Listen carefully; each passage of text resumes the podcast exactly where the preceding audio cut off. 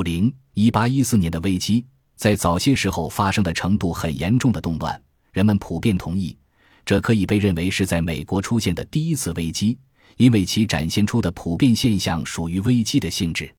英国于一八一四年八月二十四日这一天占领了华盛顿市，这一事件促使了动乱的发生。费城的各家银行在八月三十一日这一天暂停兑付，纽约市的各大银行也在九月一日暂停兑付。所有的痛苦在这一年累积到了顶峰，而这些痛苦往往被归咎于导致战争爆发的资源浪费。但是，对整个事件进行更具批判性的审视之后，更具说服力的原因被揭示出来。他们就是：一，在对外贸易和提供战争经费方面制定了错误的政策。从1808年开始实施的《禁止贸易和禁止通商法案》，大大减少了对外贸易，可以说对外贸易几乎被摧毁。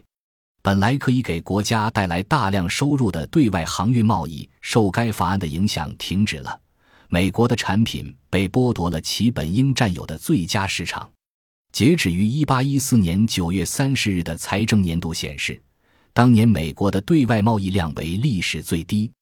总进口金额为一千二百八十一万九千八百三十一美元，总出口金额为六百七十八万两千二百七十二美元，累计成交量达到一千九百六十万零两千一百零三美元。相比之下，截止于一七九零年九月三十日的财政年度，进出口外贸总值超过了四千二百万美元，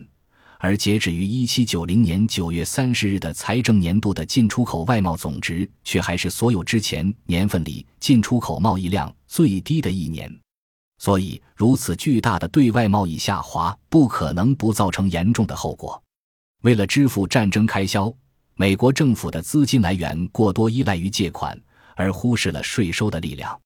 在预计到美国将和英国发生冲突，当时的美国财政部长阿尔伯特·加勒廷先生早在战争爆发前就曾建议政府增加税收，这一建议没有得到重视。维持陆军和海军的开支是由大笔政府贷款承担的，这种情况造成了巨额资本从普通贸易渠道突然转移到其他方面。在政府犹豫不决和拖延的政策后，关税终于在1812年增加了一倍，并于1813年开始征收国内收入税以及直接税收。但是人们发现国内的商业萎缩严重，导致征收的税收收入很令人失望。于是政府决定改变政府收入和政府支出之间的比例，但是这种改变又不可避免地给国内商业造成了破坏性影响。1812年之前。每一年的政府收入都超出了政府支出，唯独一七九二年是个例外。一百八十八，在政府收入是政府支出的两倍的情况下，发生了一个突然的变化：政府支出反而增加成了政府收入的两倍。